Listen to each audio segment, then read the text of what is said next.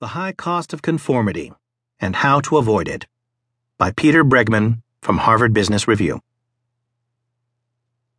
I was biking with my friends Eric and Adam, both far more skilled and experienced mountain bikers than I, on terrain that was slightly beyond my own skill. I thought I could do it. I was wrong.